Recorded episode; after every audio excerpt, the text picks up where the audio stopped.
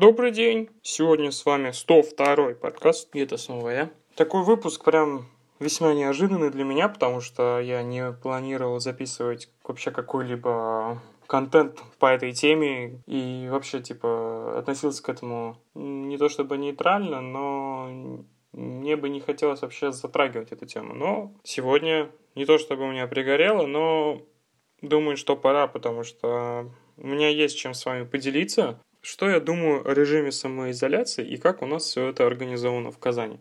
Сейчас закрыли большинство предприятий, люди все так же сидят без работы. Вчера наш президент высказался и объявил, что нерабочие дни продлятся до тридцатого апреля. Регионы будут сами уже смотреть на свою обстановку и принимать решение, продлевать до тридцатого апреля или нет. Сейчас Казань, можно сказать, закрытый город, и передвижение по самому городу Казань ограничено.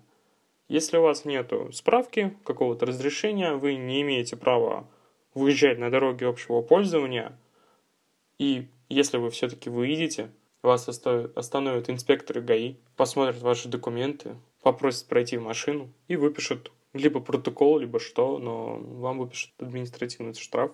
Если вы физическое лицо, от пятнадцати тысяч, а если юрлицо, там ну, цифры еще больше, как говорится, икс десять просто. Вот в целом все. Сегодня, как я добирался до нужного мне пункта, в Казани начал работать сервис получения пропусков через эс эм эс. Вы отправляете на номер телефона двадцать пять девяносто свои, как говорится, данные, даете согласие на обработку этих, этих данных, и в последующем вы проходите регистрацию. После пройденной регистрации вы должны указать цель любой из своих поездок.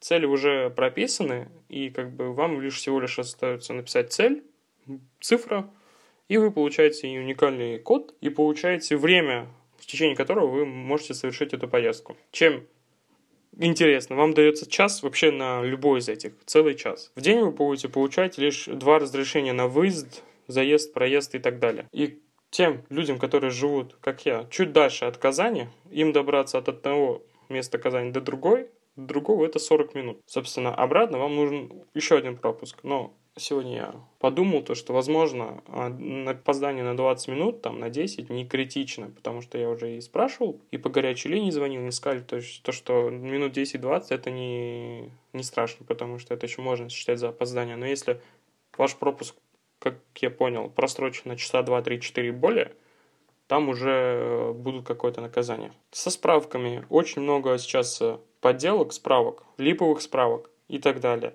И наше, как говорится, великое государство решает эту проблему таким способом, чтобы справки были нового образца определенного, и все остальные были нелегитимны, что, собственно, как бы правильно. Но не каждый работодатель своевременно выдает справки своим э, подчиненным.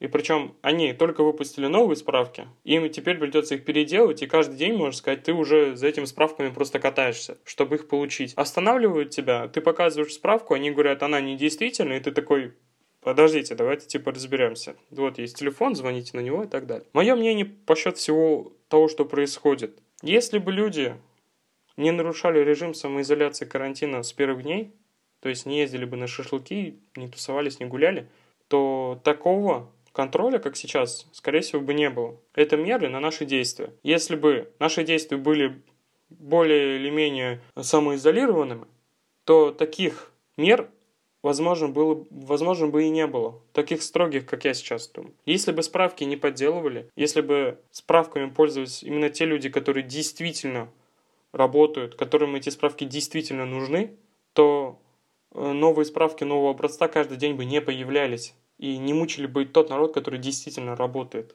Очень так вот тонко получается, что я не ругаю власть, я ругаю людей. И, к сожалению, так оно и есть, на мой взгляд. Потому что если бы мы не допускали нарушения со своей стороны, то, возможно, бы и государство не влияло бы так на нас сильно. Просто русский человек, который живет в России, он сделает все, чтобы систему русскую немного так обмануть. Так смягчил, есть просто другое слово. Обмануть. И государство это прекрасно понимает, что люди у нас немного непростые. Найти обходы, найти те пути, чтобы нас не пресекли, чтобы получить это разрешение, не имея прав на это разрешение, чтобы нарушить. В этом и кроется, можно сказать, весь корень зла в данной ситуации. Потому что такие меры нужны лишь тогда, когда народ действительно просто не понимает, не понимает, что творится на самом деле, и считает, что он может делать все, что он захочет. У нас страна прекрасна. И она старается сделать все, чтобы люди просто не нарушали закон. И она создает именно такие условия, которые мы считаем чрезмерными.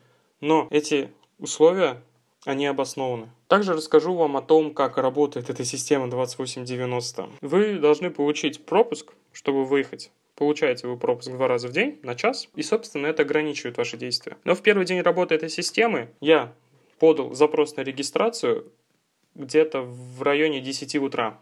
Ответ, что я прошел успешную регистрацию, мне пришел где-то в три. Я никуда не выезжал, и мне было просто интересно проверить, как эта система работает. В три часа дня я отправил им разрешение на выезд. Ответ мне пришел, внимание, пол шестого вечера. Следует, что разрешенное время выезда пятнадцать сорок четыре — шестнадцать сорок четыре, но ответ мне пришел пол шестого. И как бы все столкнулись с этой проблемой, в особенности а, те, кто пользуется оператором эм тэ эс.